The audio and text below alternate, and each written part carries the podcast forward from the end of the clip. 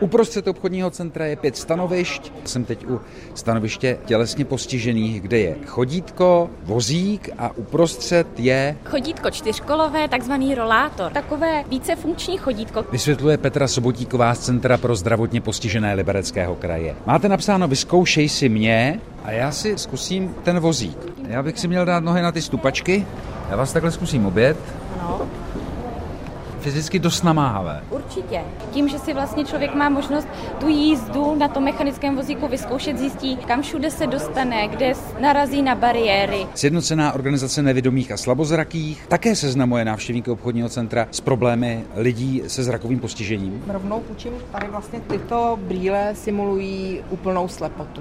Je to jako hodně, hodně hustá mlha, přes kterou opravdu není vidět. Mm-hmm. Já si myslel, že když někdo nevidí, že má tmu. Většinou si vidící člověk představuje, že nevidící člověk vidí tmu, ale není to tak. Říká vedoucí liberecké a jablonecké pobočky sjednocené organizace nevidomých a slabozrakých Dana Romová. Nechybí zastávka sluchově postižení, duševní onemocnění a mentální postižení. Lidi s mentálním znevýhodněním jsou plnohodnotnými členy majoritní společnosti. Ten rozdíl je akorát v tom, že potřebují přizpůsobit komunikaci a potřebují individuální přístup. Vysvětluje zástupce ředitele obecně prospěšné společnosti Rytmus Liberec Liberec Josef Čonka. Jak pomůžete třeba lidem s mentálním postižením s prací? Uživatelé, kteří k nám přichází, tak eh, přichází s tím, jak chci pracovat, ale vlastně nevědí, která oblast by pro ně byla ideální. Dokážeme realizovat nějaké zkoušky práce a se opravdu interaktivní formou vyzkouší, jaká práce by pro ně byla vhodná, aby ji zvládali jak z hlediska zdravotního, tak i toho psychického a následně, aby do práce chodili rádi, aby byli spokojeni, aby je práce bavila a byl vlastně spokojený i zaměstnavatel. Kolika lidem už jste takhle pomohli? Ročně se na nás obrácí v rámci rámci celého libereckého kraje cca 150 klientů. Z těchto klientů se podle Čonky podaří zaměstnat zhruba třetinu. Z Jablonce nad ní jsou Tomáš Mařas, Český rozhlas.